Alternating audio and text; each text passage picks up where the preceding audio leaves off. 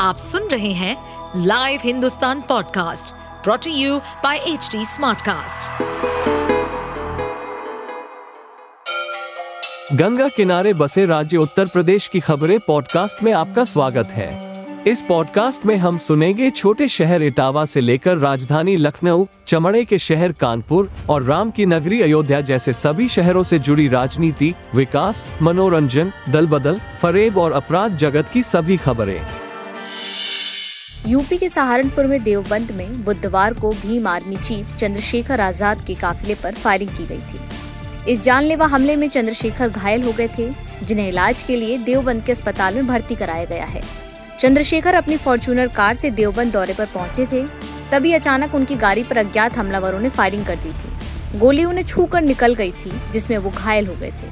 चंद्रशेखर आज़ाद पर हुए हमले को लेकर तमाम विपक्षी दल यूपी की कानून व्यवस्था पर सवाल उठा रहे हैं।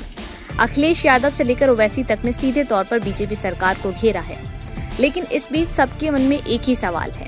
हमले की निंदा करते तमाम विपक्षी दलों के बीच मायावती की ओर से अब तक कोई प्रतिक्रिया सामने क्यों नहीं आई है? ना तो मायावती ने चंद्रशेखर आज़ाद पर हुए हमले को लेकर कोई राजनीतिक प्रतिक्रिया दी है और न ही कोई गैर राजनीतिक प्रतिक्रिया देते हुए सियासी शिष्टाचार दिखाया है। इसके बाद सबके मन में सवाल उठ रहा है कि आखिर मायावती चंद्रशेखर आज़ाद पर हुए हमले को लेकर चुप क्यों है? इसके पीछे राजनीतिक वजह क्या है? इन तमाम सवालों के जवाब हम आपको दे देते हैं। दरअसल, यूपी में चंद्रशेखर को मायावती अपने वोट बैंक के लिए सबसे बड़ा खतरा मानती है। इसकी वजह ये भी है कि मायावती और चंद्रशेखर आज़ाद एक ही जाति और एक ही क्षेत्र से आते हैं। दोनों जाटव समाज से संबंध रखते हैं। ऐसे में जाटव समाज के वोटों में बंटवारे से सीधा नुकसान मायावती की बीएसपी को हो सकता है। इसके साथ ही चंद्रशेखर के राजनीति माने के बाद मायावती को दलित वोट बैंक बटने का खतरा नज़र आता है। दरअसल हाल के कुछ वर्षों में दलितों का उत्तर प्रदेश में बीएसपी से मोहभंग होता रहा है। दलित समुदाय का एक बड़ा धड़ा अब मायावती के साथ नहीं है।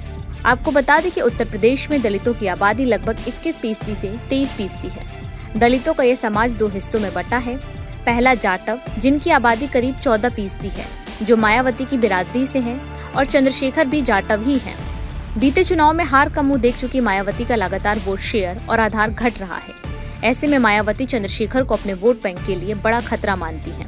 पश्चिमी उत्तर प्रदेश की राजनीति में चंद्रशेखर मायावती के लिए मुश्किल बन चुके हैं।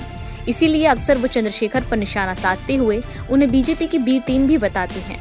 लेकिन इस बीच अब जब चंद्रशेखर पर इतना बड़ा जानलेवा हमला हुआ है, इसके बावजूद भी बतौर शिष्टाचार भी मायावती की ओर से कोई प्रतिक्रिया ना दे, सियासी गलियारों में चर्चा का बाज़ार गर्म है। आप सुन रहे थे हमारे पॉडकास्ट उत्तर प्रदेश की खबरें। ऐसे ही अपराध जगत से जुड़ी, चुनौतियों से भरी राजनीति और विकास की खबरों जैसी अन्य जानकारी के लिए सुनते रहिए हमारे इस पॉडकास्ट को।